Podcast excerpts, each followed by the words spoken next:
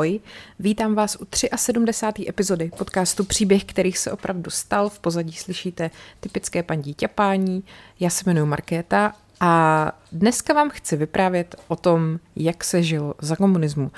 Našla jsem toho tolik a dala jsem toho dohromady tolik, že si myslím, že mi to vystačí tak třeba na tři epizody, takže řekněme, že tohle je první díl seriálu Jak se žilo za komunismu. Uvidíme, kolik těch dílů bude. Uh, já teda jsem nejvíc vycházela z uh, takový obrovský série článků, který vyšly na deník CZ. Je to opravdu jako super materiál, tak jsem to tak nějak prostě dala dohromady, plus k tomu nějaké ještě jiné věci, tak jenom, aby bylo jasný, že to nemám prostě ze svojí hlavy nebo tak. A uh, Dál mi, když tak, když budete chtít, posílejte na e-mail podcastpribehy zavináč gmail.com nějaký příběhy vašich třeba rodin, toho, jak je ovlivnil komunismus, jak jejich osudy ovlivnilo to, že tady byla totalita. Už pár příběhů mám, až jich bude dost, tak o tom udělám minimálně třeba jednu nebo dvě speciální epizody. Tak, eh, tak jdeme na to. Začneme tu Zexem, jo? Uh, protože to si myslím, že všichni jako jsme už někdy v životě slyšeli, ale možná třeba vám není jasný, jak to tam fungovalo, jak je vůbec možný, že to tady mohlo takhle jako bejt, takže jdu, jdu, to vysvětlit. Um, Tuzex uh, to byl vlastně uh, název obchodu, který existoval v rámci takové obchodní sítě v období teda komunistického Československa. Uh, proč vůbec vznikly a jaký byl jejich smysl? Uh, prodejny v této síti byli, řekněme, některýma lidma jako zbožňovaný a jiný je prostě zatracovali, protože na jedné straně to byl jako symbol takové výjimečnosti a luxusu a nedostupnosti. A na druhé straně to bylo i místo pokoutního kšeftování nějakého černého trhu a podivných jako lidí vexláků, kteří se pohybovali na takový, řekněme, velice tenký hraně zákona. Um, a jak je vlastně teda možný, že v rámci té ekonomiky, která tady byla, což byla ta plánovaná socialistická, že jo, jak, jak mohl existovat takovýhle prodej, uh, takováhle prodejna, kde se věci kupovaly za peníze, které ani nebyly československé koruny a uh, jak je možný, že to bylo tolerovaný a vlastně mlčky snášený. Jo? Uh, historik Adam Havlík k tomu říká, že to vlastně byla svým způsobem taková státem provozovaná pračka na špinavý peníze. Uh, nebyl už jen tím, jaké zboží nabízel ve srovnání s tuzemským vnitřním trhem, jestli teda Tuzex byl běžný obchod, to byla otázka, ale také tím, že fungoval na tržních principech. V určitém ohledu byl Tuzex státem provozovaná pračka na špinavé peníze, protože se dobře vědělo, že nemalá část cizích měn, která tekla do Tuzexu a tím do státní kasy, pocházela z černého trhu. Jo? Eh, první Tuzexová prodejna byla otevřená v Praze už v červenci roku 1957 a tehdy Rudý právo k tomu napsalo, že jeho posláním je vycházet vstříc členům diplomatického sboru, zahraničním turistům a delegátům i držitelům cizozemských platidel a valut. Jinými slovy, vy zmrdi si tady kupujte prostě spoluprázdných regálů nějaký drobky a my tady pro cizince a pro zahraniční turisty otevíráme prostě obchod s luxusním zbožím. A ve skutečnosti to bylo tak, že komunistický stát potřeboval získat právě devizy nebo valuty, protože československá koruna nebyla volně směnitelná měna.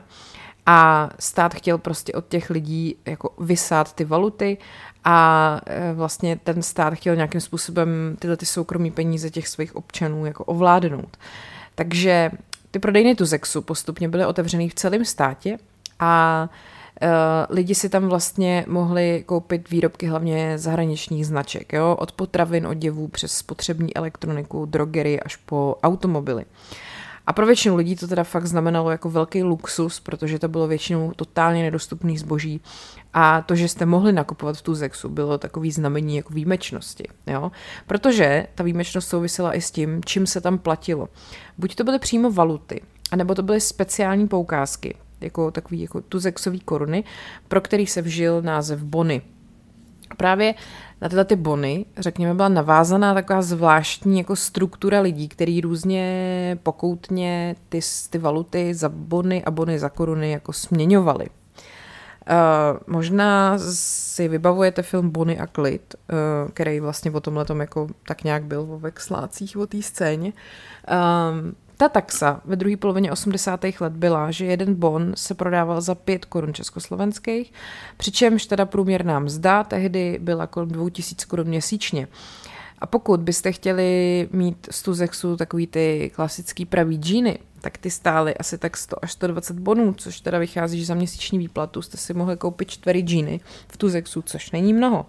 Ale nescházelo se jenom jako luxusní zboží, ale prostě takový, co bylo nedostatkový a co se opravdu, co lidi potřebovali, že jo? což byly například jako kalkulačky, který teda, když jste chodili na střední školu, tak jste ji povinně museli mít. Uh, to bylo v běžné prodejní síti zcela nedostupný, takže prostě se do toho kontaktu s těma vexlákama vlastně dostávali i lidi, kteří jako prostě potřebovali sehnat blbou kalkulačku pro dítě do školy. A vlastně většina z těch lidí paradoxně ani netušila, že by se kvůli tomuhle tomu taky mohli dostat jako před soud.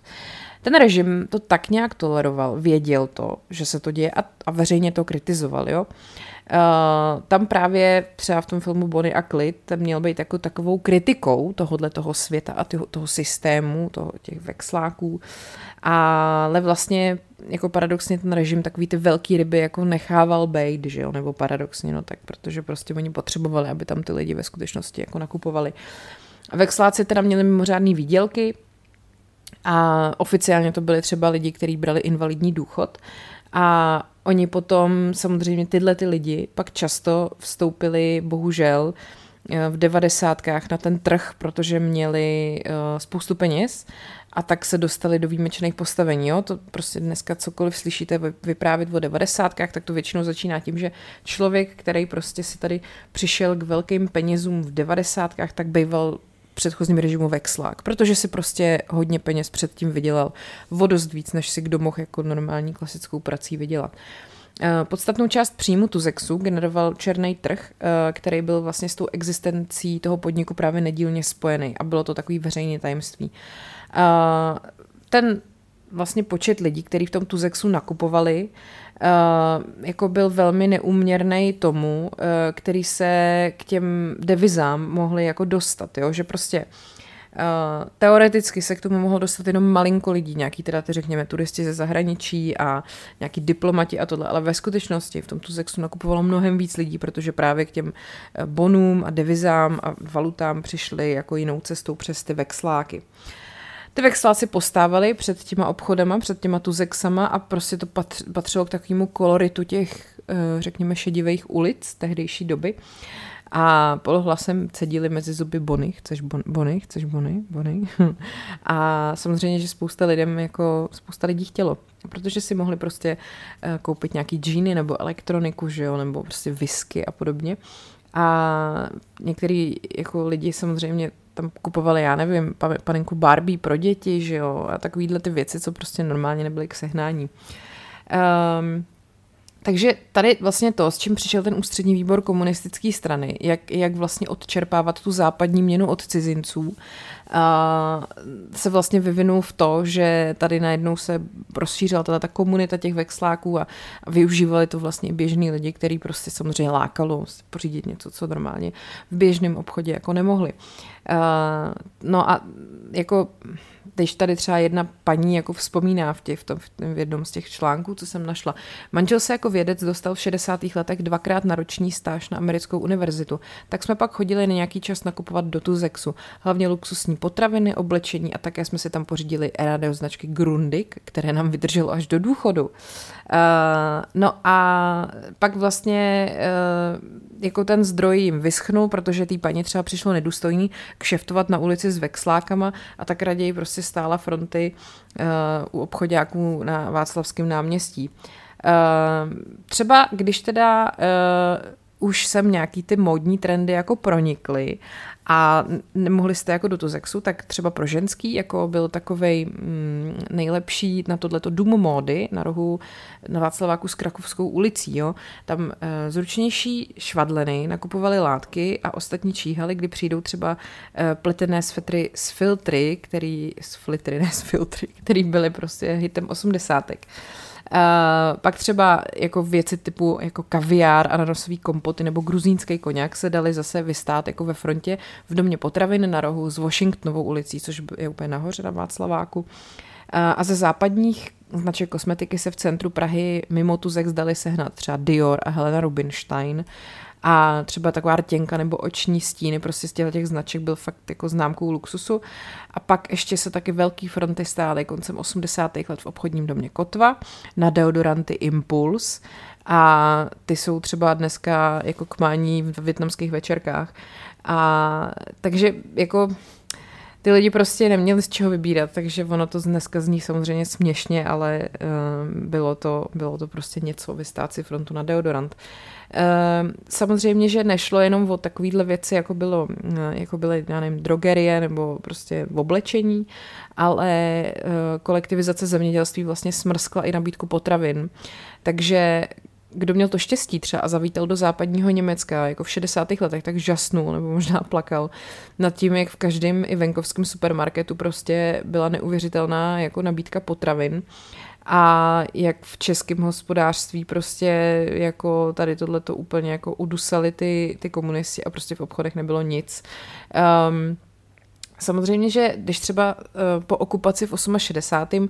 ten Husákův režim jako se snažil tady zavést tu normalizaci, tak uh, šlo o takzvaný měkký teror a takže ty lidi byli nějak jako oprátky se utáhly, ale samozřejmě, že uh, bylo potřeba, aby lidi měli jídlo a pití, že jo? takže převažoval takzvaný skromný dostatek. Ty základní potraviny byly běžně k dostání. Člověk, který průměrně vydělával, tak jako hlady nestrádel a mohl si dopřát takový ty tradiční český jídla. Uh, v zimě samozřejmě nebyla jako čerstvá zelenina, uh, brambory taky jste si museli kupovat do zásoby, ale to nebyla taková potíž a um, dejme tomu, že jako i v hospodě prostě pivo a kořálka prostě byly, že jo, to samozřejmě teklo proudem. Uh, a dá se říct, že jako společenským fenoménem té doby byl takzvaný podpultový prodej. Jo? Když prostě přesně jste nemohli do Tuzexu, ne, neměli jste, nemohli jste něco sehnat, tak um, to jinak vlastně nešlo. Ty ceny byly daný státem a nesměly být vysoký. Takže kilo svíčkový stálo 40 korun, jenže prostě svíčkový na krávě není tolik, kolik um, toho ostatního masa. Takže chytrý řezník tu svíčkovou spultu stáhnul a za tu běžnou cenu ji pak prodal známým, ale od těch pak očekával nějakou protislužbu. Uh, takový to, že instalatér prostě mu přijde opravit vodovodní kohoutek, uh, profesor mu zařídí protekci pro jako syna při nějakých přijímačkách a jiný třeba uh, vybraný zákazníci, o kterých jako se vědělo, že to nejsou třeba udavači, tak ty kupovali tu svíčkovou nebo lepší kousky za tržní cenu. A řezníci nebo zelináři a všichni další, kdo disponovali takovýmhle nedostatkovým zbožím, právě bohatli na tomhletom a kumulovali, řekněme, nějaký kapitál. A ten jim pak taky posloužil, když potom přišla privatizace po revoluci, jo? protože prostě vy jste byli řezník, prodávali jste svíčkou buď za velký prachy nebo za, za protislužby, takže se vám to pak hodilo, uh, když se tady ten režim změnil. Samozřejmě, že lidi teda, jak jsem říkala, měli co jíst a měli si co oblíknout, ale jako takový ty opravdu hezký, skvělý věci jako neměli. To byly prostě většinou ty západní výrobky a e, jak jsem říkala, to prostě už začínalo jako řekněme v dětství, když prostě děti toužily po uh, legu a angličácích a barbínách a, a takový ty domácí nebo východoněmecký napodobeniny prostě nikoho nezajímaly, protože byly nechutný, že jo. Takže právě ten Tuzex byl v tomhle jako úplně jako neuvěřitelná věc, protože samozřejmě rodiče, který by mohli jako služebně vycestovat třeba nevím, do Paříže, jo, nebo takový a jako mohli by dě, dětem koupit dárek, takových bylo fakt malinko, takže ty tu zexový body byla nějaká taková cesta. Uh, pak samozřejmě, že se to, jako když jste byli v pubertě, tak jste toho chtěli ještě víc, toho západního zboží, takže kdo se mohl pochlubit Jeanama Levis, jo, tak ten byl prostě vyšší společenská vrstva. Uh, samozřejmě, bohužel tady taky byly školy, které třeba jako džíny s anglickýma nápisama zakazovaly, nebo třeba potištěný trička, pak samozřejmě i dlouhý vlasy nebo líčení uholek, válek, jo. To až pak vlastně ke konci 80. se jako změnilo. To samý třeba socialistická elektronika, protože bohužel nejlepší, nej, největší výrobce té elektroniky v té jako socialistické soustavě bylo Bulharsko, takže kdo si jako v zahraničí pořídil Walkman, tak ten byl fakt jako hustý a třeba u takových těch stereověží, jako když ji někdo měl, tak to prostě se tam scházeli party lidí, jo, protože prostě jako toučový magnetofony Tesla byly oproti tomu jako si trapas. Um, dokonce uh, mnohým jako stačilo, když eh, mohli třeba nosit eh, tu igelitku s nápisem Adidas, jo? že ta touha po tom západním zboží byla prostě tak velká, že to vlastně bylo úplně jedno. A ženský samozřejmě, jak jsem už mluvila o tom, šaty a šperky, buď jste si to vystáli v domě módy, nebo jste mohli do Tuzexu, uh, mohli jste si šít podle burdy, to jako já si pamatuju i ze svého dětství ještě, že vlastně jsme neměli tolik peněz, tak prostě mamka doma uh, měla takový, vždycky, vždycky po zemi takhle rozložený ty střihy těch šatů, já jsem jí potom šlapala, trhala jsem jí to. Ale měla jsem na sebe všechno ušitý a bylo to báječný tak eh, to samozřejmě se tak jako dělalo. Modelky nebyly modelky, byly to manekíny a samozřejmě vznikalo spousta i domácích krejčovství a tak. Uh, co se týká třeba auta, tak průměrná rodina si mohla na ně jako našetřit. Mohl to být Trabant z NDR, rumunská Dacia nebo ruský Žigulík a největší scháňka byla po Škodovkách, ale ty byly většinou taky vlastně vyráběný tak jako lacině a byly poruchový. Když přišel na trh uh, favorit, uh, tak se na něj stály i třídenní fronty a západní auta, včetně jako Mercedesů, ty se daly právě koupit v Tuzexu, ale to bylo prostě šíleně drahý. Uh, někdo, kdo měl třeba kliku, tak mohl sehnat Renaulta nebo Fiata v autobazaru, ale to prostě chtělo ty známosti, takže většině chlapů prostě nezbývalo, nebo ženských taky teda, pardon, že než prostě okukovat nějaký bouráky, ve kterých jako přijížděli turisti ze západu. Uh, takže vlastně potom, když přišla revoluce, tak se lidi toho jako západního zboží nemohli nasytit, protože prostě tady najednou bylo všude a kupovali ho úplně za nesmyslné ceny a zjišťovali, že teda postupně, až že ne všechno ze západu je úplně dokonalý, a že naopak dneska je to tak, že když si kupujete domácí značky, tak je to jako in, že jo? Jakože dneska naopak vlastně podporujeme nějakou udržitelnost třeba a snažíme se podporovat nějaký malý lokální výrobce nebo nějaký třeba lidi, co jako šijou jako šaty tady a ne, aby to prostě šili děti v Číně a šlo to přes půl světa a tak. Takže to bylo vlastně tehdy přesně naopak, že jo? Když prostě kdo by, proč byste pili kofolu, když jste mohli mít Coca-Colu jako a podobně. Takže to je vtipný, jak se to zase mění, ale naštěstí my máme na výběr. Nemusíme, nemusíme si kupovat to, co je tady doma, ale můžeme. No, tak, uh, to bylo takové schrnutí jenom nákupů, jak to jako fungovalo. Já se pak ještě budu rozebírat v různých dalších odvětvích. Uh, jako já jsem si to tady vyhledala, takže tady mám jako kutilství, nějaká lékařská péče, chození do práce, volby a tak dále a tak dále, takže se postupně ke všemu dostanu. Co se týká toho kutilství, tak jako tradice kutilství samozřejmě v Česku je hluboce zakořeněná, jo? Není, to, není to Áďa Hruška, kdo to tady rozjel s um, kuřicími kůžičkami. Uh, v 70. a 80. letech uh, to samozřejmě zažilo jako nebývalý rozkvět a mohli za to především chataři a chalupáři. To bylo ještě v době, kdy chaty a chalupy patřily nám a ne migrantům. no, já jsem dneska četla výborný tweet, jak se teďka řeší ta kauza Andreje Babiše, že si koupil nějaký ty zámky v ve Francii, tak někdo psal šoto a chalupo migrantům a, a tak, to bylo docela dobrý. No, každopádně, uh, lidi prostě z nedostatku museli se naučit ty věci si vyrábět, že jo? takže si amatérsky vyráběli i přístroje, sekačky na trávu, cirkulárky, nabíječky autobaterií, elektrické svářečky nebo rychlovařiče na vodu. A je to pravda, my třeba jsme koupili starý barák na vesnici, který byl plný tady toho haraburdí a právě jsme tam našli i přesně po domácku vyrobený nějaký eh, nějakou cirkulárku, kde byl prostě nějaký motor a k tomu přip... no, a tak dále. Já tomu nerozumím, ale tak to prostě je. Materiál se scháněl těžko, jak jsem říkala, prostě nebyla jako sranda si koupit to, co zrovna jste potřebovali. Takže uh, ono je docela vtipný, že spousta lidí jakoby uh, kradlo v úzovkách v podnicích, kde pracovali, že jo? Kdo neokrádá stát, okrádá rodinu, se tehdy říkalo. Takže když jste pracovali v nějakém podniku, kde jste si mohli tyhle ty součástky a materiály získat, no tak, tak prostě jste si je tam jako vzali. Um, to kutilství ale existovalo teda už za první republiky, tam vycházely i specializované časopisy a knížky, třeba s návodem, jak vyrobit rádio.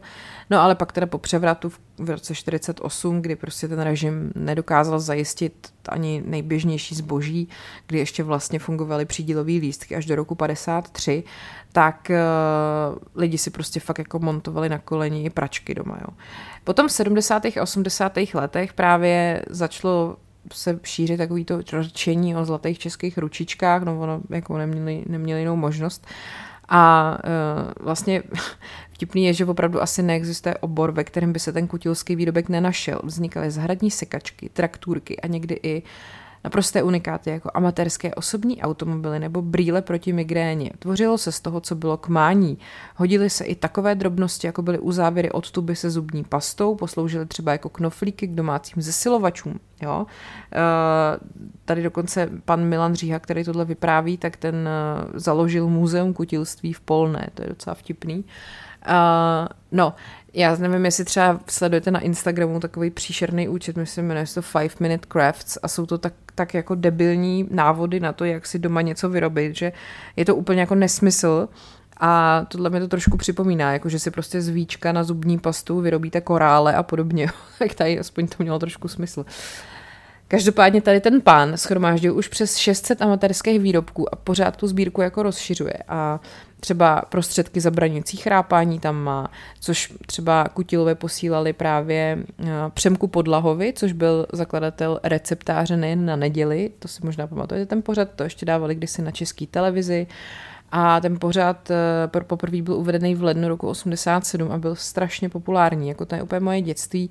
Vždycky v neděli jel receptář a byl, měl to takovou tu znělku, kterou naspíval Ivan Mládek. Sousedovic stoníček a nemá žádný koníček. No. A tam právě byly spousty originálních jako návodů ke zlepšovákům a kutilským výrobkům jako domů i na zahradu. A e, vtipný je, že československá televize ten, ten magazín dlouho jako nechtěla vysílat, že dokonce ten Přemek Podlaha měl snad 17 let jako než v šuplíku, než, než ho odvysílali poprvé. No a Uh, ten Přemek Podlaha teda, on dokonce byl uh, i u vzniku televizní loterie Tutovka, to nevím, jestli znáte, to taky byla docela jako pecka tehdy, když jsem byla malá. Uh, no a uh, diváci ale potom zůstali receptáři věrný i po sametové revoluci, zasílali náměty, jak si prostě poradit své pomocí v různých jako uh, přílež, v různých ak- situacích a Přemek Podlaha prostě rozdával ty užitečné rady a občas i obskurní, jako třeba postřikovač pro lakování auta vyrobený ze sifonových bombiček. Uh, No, pak ten pořad se přemenoval na receptář Prima nápadů, to vlastně od roku 2000 vysílali na Primě a pak Přemek Podlaha bohužel v roce 2014 zemřel, nicméně ono to vlastně funguje nějakým způsobem dál. No a Zatímco teda dřív se vyrábělo kvůli nedostatku, tak dneska jde hlavně o to, aby si že jo, člověk prostě něco vyrobil sám, protože dneska už to zase in, to je docela vtipný. No, takže eh, zase opět se nastala ta věc, že zatímco dřív to prostě lidi dělali z nouze, tak dneska prostě do it yourself je jako něco, co je cool, že jo. Tak eh, to je taková vtipná věc. Tak a vrháme se teda od kutilství k tomu, jak to fungovalo, když lidi chodili do práce. No oni vlastně jinou možnost neměli, protože za minulýho režimu každý dospělý občan musel mít práci a jako potvrzení dostal razítko do občanského průkazu a na vyzvání se tím musel prokázat příslušníků veřejné bezpečnosti. Mimochodem, jak fungovali eh, policajti, tehdy potom taky budu mluvit. Takže jako to, že člověk neměl zaměstnání, byl prohřešek a dokonce to mohlo být považovaný za příživnictví. A příživnictví byl eh, trestný čin, že jo. Uh, za ten byli v Československu od roku 1957 postihovaný ty, kteří se soustavně teda vyhýbali takzvaný poctivý práci a nechávali se někým vydržovat nebo prostě si ty jako peníze obstarávali jiným jako nekalým způsobem. Takže byli trestaný i ti, kteří se chtěli živit třeba uh, uh, nějak samostatně bez nějakých příslušných povolení, který jste museli mít pro tu samostatnou výdělečnou činnost. Paragraf 203, který definoval to příživnictví, byl používaný jako nástroj represe, takže to třeba se jako mm, pomocí něj postihovala prostituce nebo nějaký nelegální obchody a veřejná bezpečnost ho používala taky proti alternativním umělcům nebo příslušníkům undergroundu nebo Romům, ne morům, Romům.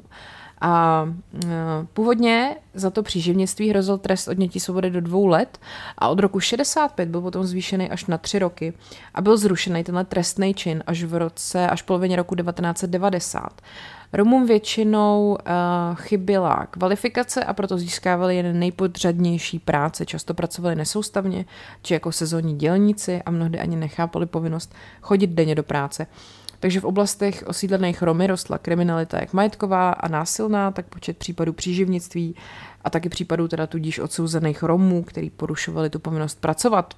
Jo, takhle to fungovalo podle stránky Romea.cz za minulýho režimu uh, s Romy.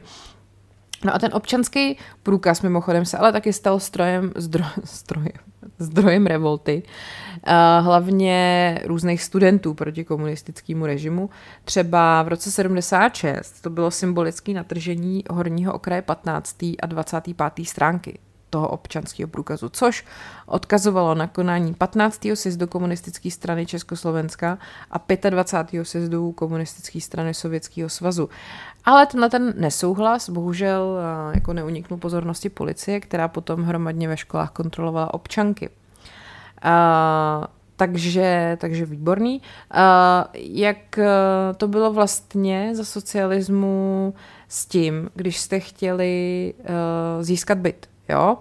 A dostat se k němu samozřejmě nebylo jednoduchý. Jako dneska v rámci i předvolební kampaně vám lidi typu Jana Maláčová budou vykládat, že za Husáka, to, opravdu je její citace, řekla v prostoru X, myslím, že za Husáka tady uh, prostě bylo kolik, 80 tisíc bytů ročně a každý bydlel a musíme se vlastně v tomhle tomu jako vrátit do té husákovské doby, takže děkujeme pěkně. A ve skutečnosti to bylo tak, že dostat se k tomu bytu nebylo jednoduchý. Na přidělení bytu existovaly pořadníky, jako na všechno. A k tomu, aby v těch pořadnících člověk uspěl, tak se samozřejmě používaly různé finty, což bylo třeba sdílet byt s další osobou, ale taky samozřejmě prostě v obyčejný úplatky.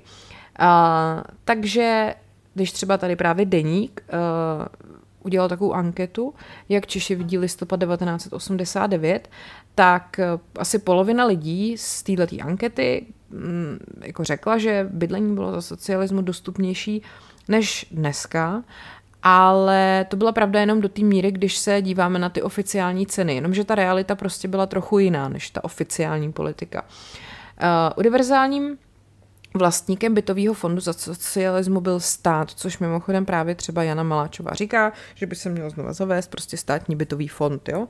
že třeba developeři postaví byty a 5% z toho by si měl nechat stát. No, uh, takže ty tehdejší byty byly převážně státní, družstevní nebo podnikový. A to bytový hospodaření tehdy byl prostě veřejný sektor, který měl být jako neziskový, protože kdo by byl jako soukromník, kdo by si vydělával jako vlastně na na nájemným, jako na činži, jak se tehdy říkalo, tak to bylo braný jako, jako ten byl braný jako vykořišťovatel, že jo, a to je prostě něco, co se jako nesmí v socialistické společnosti tolerovat. Takže oficiálně za byty prostě byly jako nízké ceny. Za metr čtvereční eh, podle vyhlášky z roku 64 se účtovaly dvě koruny československé a 50 haléřů.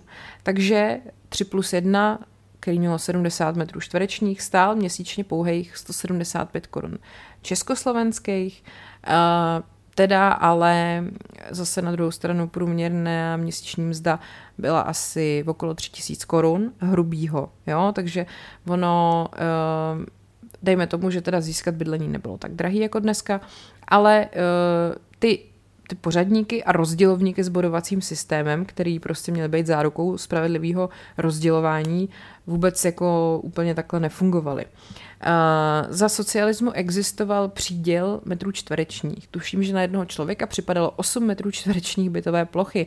Pokud tedy děti vyrůstaly v rodině, bydlící v malém bytě, měli šanci získat víc bodů. Pokud se ale někdo narodil do většího bytu, čekal na přidělení družstevního nebo podnikového bytu i 15 nebo 20 let, byť třeba v daném podniku pracoval od 18. Někdy tak rodiče přihlašovali své potomky do bytových družstev už v jejich dětském věku, nebo se hledali jiné cesty, jak se dostat v pořadníku výš. Jo, tady vzpomíná jedna, jedna pamětnice. Uh, jedním z možných řešení bylo samozřejmě se stěhovat jako víc osob do jednoho bytu. Takže prostě mladý rodiny, mladý páry se sestěhovávali se staršíma příbuznýma nebo dokonce i s cizíma staršíma lidma, kteří v tom bytě zůstávali na dožití aby, se, aby získali právo na trvalý užívání bytu a měli pak větší šanci, že jim ty bytové orgány uh, ten byt jako přiklepnou. A Většinou šlo o menší byty, které si pak lidé měnili za něco většího s tím, že neoficiálně doplatili další částky za každou místnost navíc. Uh, takže když už jednou jste potom dostali ty užívací práva k tomu státního bytu, ale museli jste zároveň si ten byt vlastníma silama nějak renovovat. Takže uh, když potom vám dospívali děti, tak rodiče ten byt vám jako přenechali a sami se sestěhovali na nějaký místo, kde byly menší náklady na bydlení, třeba na chalupu nebo na chatu, nebo do bytu zase po svých rodičích. Takže jedním vlastně z projevů toho trendu je, že do řady sídlištních škol v Česku chodí potomci jejich někdejších žáků a taky vlastně v důsledek toho je, že na venkově žijou spíš jako starší lidi. Jo? To se prostě nedělo samo sebou, tady ty věci ne, ne, nevznikly sami sebou. No a původně se teda o bytovou výstavbu staral jenom stát, ale protože uh, to centrální plánování, jako všechno se tady centrálně plánovalo, tak to nebylo uh, jako dostačující, tak vznikla pak i instituce stavebních bytových družstev. A to teda uh, potom vlastně vznikaly i podnikové družstva, který stavili ty byty své pomocí a když se do toho, do té výstavby bytů pak zapojovaly i běžné rodiny, tak to jako bylo náročné, že jo? tak byste museli chodit do práce, uh, museli jste si teda stavit byt a do toho jste museli teda přežívat ještě v něčem, jako v nějakých nevyhovujících podmínkách, že jo? takže jste měli nula volného času a prostě, no, tak hrozný. Um, s předdělením podnikového bytu navíc musel souhlasit závodní výbor revolučního odborového hnutí, takzvaný ROH. Přidělení bytů z výstavby jednotných zemědělských družstev svalovalo představenstvo zase pro změnu. A v pořadníku se člověk mohl posunout vejš i o dost méně legální cestou, což, byla právě upl- což byl uplatek nějakému příslušnému úředníkovi. A kolem 80, pardon, koncem 80. let černý trh s uživatelskými právama k bytům patřil. Uh, představoval jednu z nejčastějších a nejrozšířenějších forem hospodářské kriminality. To je jenom, jak to tady skvěle fungovalo, jo? to bydlení a rozdělování bytů a všichni měli kde bydlet, jasně. Uh, ty dekrety na víc bytů uh, měli taky vexláci, který třeba užívali různé menší bytové jednotky vedle svého hlavního bydliště, což byly pro ně takzvaný šmajchlcimry, takže to byly třeba místa pro manželské zálety, ale taky to bylo skladiště nelegálního zboží. Uh, pak třeba nadstandardní přístup k bytovému fondu měli taky pracovníci uh, ve službách, který právě měli přístup k takovému tomu nedostatkovému zboží, jak jsem říkala, jo, řezníci, zelenáři, různí manažeři socialistických podniků, kteří mohli cestovat na západ, prostě lidi, kteří mohli kumulovat, řekněme, nějaký majetek a zisk. No a pak taky samozřejmě samostatná kapitola byla politická angažovanost, takže když jste prostě byli ve straně a někde vysoko, tak jste se samozřejmě k bytům dostali přednostně, jste byli jako vyvolený. Uh, symbolem toho socialistického bydlení pak samozřejmě byly panelové sídliště, které během 60. až 80. let prostě byly vystaveny v podstatě ve všech velkých městech. A díky tomu vzniklo v 70. 80. letech asi půl druhého milionu bytů. A nejvíc jich bylo skloudovaných v roce 75, což bylo 96 tisíc, což je rekord. A vlastně i v současnosti v těch panelákových bytech žije víc než eh, třetina Čechů. Takže tak to bylo s bydleníčkem a jdeme se podívat na cestování, protože navzdory všemu, ano, i za socialismu se nějakým způsobem dalo cestovat. Uh, výjezdní doložky byly zrušeny 4. prosince 1989. Uh, výjezdní doložka bylo zvláštní povolení, bez kterého nebylo možné z komunistického Československa cestovat, kromě pár zemí východního bloku. Takže vlastně český turisti mohli poprvé od toho 4. prosince 89 vyjet volně do světa. Tak, ale jak to teda bylo předtím? Eh, od roku 1970 Čechoslováci mohli vycestovat víceméně volně jen do Bulharska, Maďarska, Německé demokratické republiky neboli východního Německa a do Rumunska. Na návštěvu těchto států se eh, vztahovala takzvaná trvalá výjezdní doložka, která byla právě součástí pasu, takže jste si ji nemuseli jako obstarávat na každou cestu. A do jiných zemí, eh, včetně dokonce i socialistických, už to tak jednoduchý nebylo. Třeba do Sovětského svazu a do Polska jste museli mít ověřený pozvání. Prostě vás tam někdo místní musel pozvat. A do Jugoslávie se zase většinou nemohla podívat celá rodina, no a cesta na západ byla pro většinu populace úplně jako uzavřená. Ale přece jenom, kdybyste chtěli, nebo když jste chtěli navštívit nějakou západoevropskou republiku, tak jste museli absolvovat jako strašný martýrium. Za prvý jste museli uh, zpracovat žádost o devizový příslip, jo, která byla adresovaná státní bance Československé. Uh, to byla jediná oficiální možnost, jak získat cizí měnu, samozřejmě v minimálním množství. Tuhle žádost vám musel doručit zaměstnavatel, nebo, pardon, doporučit zaměstnavatel škola nebo národní výbor a o jejím vyřízení rozhodoval výbor komunistické strany. A když teda jste měli vyří, eh, kladně vyřízený ten devizový příslip a měli jste neposkvrněný výpis z trestního rejstříku, tak jste mohli žádat o tu výjezdní doložku a to ale zase musel schválit Národní výbor a zaměstnavatel a pak nějaká pracovní organizace KSČ a zvláštní oddělení.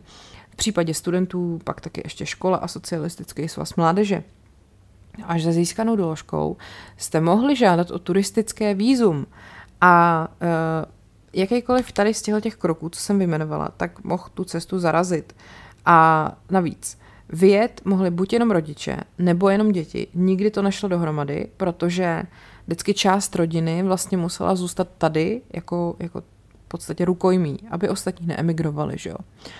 Uh, prostě když tady necháte děti, tak samozřejmě tam nezůstanete, nebudete emigrovat a, a naopak, nebo ono se to samozřejmě dělo, ale byla to menší pravděpodobnost, než kdybyste pustili celou rodinu. Uh, pokud jde o cestovní kanceláře, tak si turisti mohli vybrat z nabídky uh, CKM, což byla cestovní kancelář mládeže, Čedok, Rekrea nebo Sport turista a všechno to bylo v podstatě jako podobný.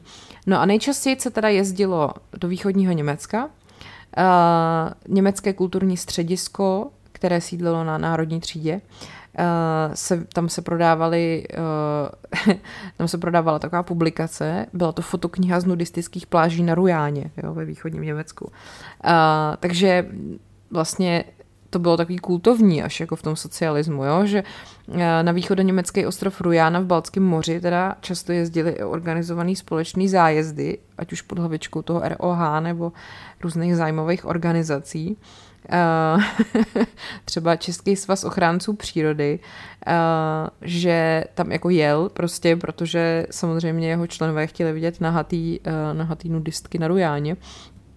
No a popravdě, kromě nudismu a různých takovýchhle jako řekněme, panorámat jako toho Rujana, ale o moc víc nenabízela, jo? Byla to prostě jako větrná, větrná, větrný místo a to Baltské moře bylo samozřejmě dost chladný oproti jako Jadranu v Jugoslávii a bylo to tam i chudší, takže takže prostě lidi tam spali třeba pod stanem v kempech, jo, kde si museli rezervovat místo přede mnou, fakt dovolená snů. Um, pak samozřejmě, to, ale bylo to jako mimořádně populární a nejen proto, že tam prostě teda byl propagovaný, nebo u nás propagovaný ten tam tamnější nudismus, ale že tam teda samozřejmě fungoval i nějaký černý obchod a dalo se tam koupit zboží, který v Československu bylo nedostatečný, ne, ne nedostatkový, Ježíš Maria. A pokud jste si teda pořídili marky, marky navíc, že jo, což samozřejmě bylo těžký, protože oni vám jako devizový příslip dali jenom malinko, abyste si tam nemohli moc vyskakovat vy svině. No, Uh, pak taky samozřejmě to byly cesty k Černému moři, takže do Rumunska a do Bulharska a tam se jezdilo převážně přes Maďarsko. A protože Maďarsko v polovině 80. let jako tak nějak docela tolerovalo aspoň trochu drobný podnikání a existenci soukromého sektoru. A navíc se ta zahraniční politika Maďarska víc otevírala západu. Na druhou stranu v Rumunsku tam vládnul prezident a generální tajemník eh, Nikolaj Čaučesku, takže tam to bylo přesně naopak. Takže když jste jeli přes Maďarsko, tak jste vlastně docela jako se malinko podívali jako na západ, nebo směrem na západ a e, což prostě do té doby jste znali jenom z nějakých ilegálně dovezených časáků, třeba z Bravíčka, který prostě bylo na západě. No a pak jste přejeli do Rumunska nebo Bulharska a tam to bylo zase jako 10 let a 10 kroků zpátky, že jo. Takže tam to byla taková jako prostě úplně zaostalý socialismus odporný, uh, povozy tažený osly, jakože opravdu uh, houfy žebrajících dětí na odpočívadlech a taky třeba houfy toulavých psů, což v podstatě myslím, že tam jako do dneška A, a tak, no. E, když teda, jak jsem říkala, jste chtěli do Sovětského svazu, tak to jste museli mít nějaký pozvání. Tam jste, mimo to, že byste jeli s nějakou kolektivní organizovanou výpravou, e, jako nebylo možný. Ty úředníci ve svazu sice byli k Čechům velmi zdvořilí, ale tato úslužnost, eh, jak tady píšu, byla občas trochu mrazivá, protože chtěli mít hlavně nad pohybem těch českých turistů co nejúplnější kontrolu a taky se samozřejmě chtěli ukázat v co nejlepším světle. Eh, na druhou stranu, vlastně díky tomu, jako ty český návštěvníci často měli nadstandard, s jakým vůbec jako nepočítali. Uh, jak tady zase vzpomíná jedna uh, pamětnice. Moje dominantní vzpomínka na sovětský svaz je hlavně to, že jsme se tam dostali zhruba půl druhého měsíce po havárii Černobylu, takže jsme všichni trnuli hrůzou, co se stane. Ale když si odmyslím tohle, tak na to vzpomínám vlastně ráda. Uh, měli jako školní výpravu v rámci nějakého výměného pobytu, tak to opravdu muselo být fajn. Uh, chtěli nám tam ukázat to nejlepší, co měli, takže nás vzali třeba na popáleninovou kliniku, která byla na tehdejší dobu super vybavená. Jo, ona tady, ta paní, co na to vzpomínám, dělala, studovala střední zdravotnickou školu. Měli tam třeba moderní polohovací postele, zabraňující vzniku proležení, na něž jsem tehdy valila oči. Je ale dost možné, že pacienti, kteří na nich leželi, byli právě z Černobylu. No, uh, takže vzpomíná na chuť ruské zmrzliny, ruského čaje a kvasu. No a um, vtipný teda je, že uh, když tam uh, byli, tak vzpomíná, že stála na jedné obchodní třídě v centru Moskvy a slyšela Matuškovu píseň uh, Matka měst o Praze a že v tu chvíli měla slzy v očích, protože ji pak léta neslyšela po návratu v Praze do Prahy, protože Matuška tehdy emigroval a přestali ho hrát v rádiu, že jo. Uh, protože Matuška emigroval na přelomu srpna a září 86 do USA, takže všechny jeho uh, vlastně písničky, filmy a pořady byly z televizního vysílání a z veřejné distribuce totálně jako stažený uh, pěkně do trezoru. Uh, No, pak samozřejmě meka toho turismu socialistického byla hlavně Jugoslávie, jo, Adranský pobřeží v dnešním Chorvatsku, Split, Makarska, Baška voda, Dubrovník. A to prostě většina českých rodin třeba i má spojený jako s fakt hezkýma dovolenýma, jako i za socialismu. Ale dostat se do té Jugoslávie taky nebylo úplně snadný, protože ta země nebyla na seznamu socialistických států, kam jste mohli s tou takzvanou trvalou výjezdní doložkou. Uh, takže jste museli podstoupit právě to martyrium, abyste se tam jako dostali, protože Důvod bylo, že ta Jugoslávie byla od času prezidenta Josep, Josipa Broze Tita považovaná za politicky nepříliš spolehlivou. Jo, a taky, že právě občas se stalo, že přes Jugoslávii lidi vlastně z Československa zdrhali někam na západ. Jo, to bylo takový docela typický místo. Takže uh, tam jako ta Jugoslávie totiž se v roce 68 nepřipojila k okupaci Československa a dokonce 200 tisíc dobrovolníků z té země chtělo pomoct Československu bojovat proti sovětské intervenci a vlastně ty jugoslávský úředníci tehdy opravdu jako československým turistům otevřeli náruč. Když jsme šli 21. srpna v půl sedmé ráno na recepci platit, že se vracíme domů, jako 68, recepční se úplně vyjevil, kam se chcete vracet, okupují vás rusové, střílí se tam, pustím vám rádiu, domů nesmíte. Jo, vzpomíná taky jedna pamětnice. Tohle podobné se vlastně stalo i, i mojí mamce s babičkou a s dědou, který taky zrovna přesně v této době byli na dovolený v Jugoslávii a vlastně přemýšleli, jestli se vůbec vrátí. Uh, no, takže dokonce uh, jako oni, nebo takhle, oni ty lidi neměli moc jinou možnost, protože jim procházela platnost té výjezdní doložky. Kdyby to překročili, tak se to považuje za trestný čin opuštění republiky a neměli jinou možnost. Samozřejmě mohli tam jako zůstat, ale tak co když tady měli příbuzný, že jo. Um, No a když teda šli uh, si prodloužit ty doklady na cestu domů, tak pasový úředník je přivítal a řekl, je hrozné, co se u vás děje, domů nejezděte, máte kde spát. Řekli jsme, že ubytování zatím máme, ale že bychom potřebovali prodloužit výjezdní doložky, že můžeme i pracovat. Doložky zařídím, s prací si vůbec nelámejte hlavu. Máte peníze? Načeš šáhl do kapsy a otevřel vlastní peněženku. Zůstali jsme téměř v šoku, jo? takže i takhle se mohli prostě lidi chovat k sobě hezky.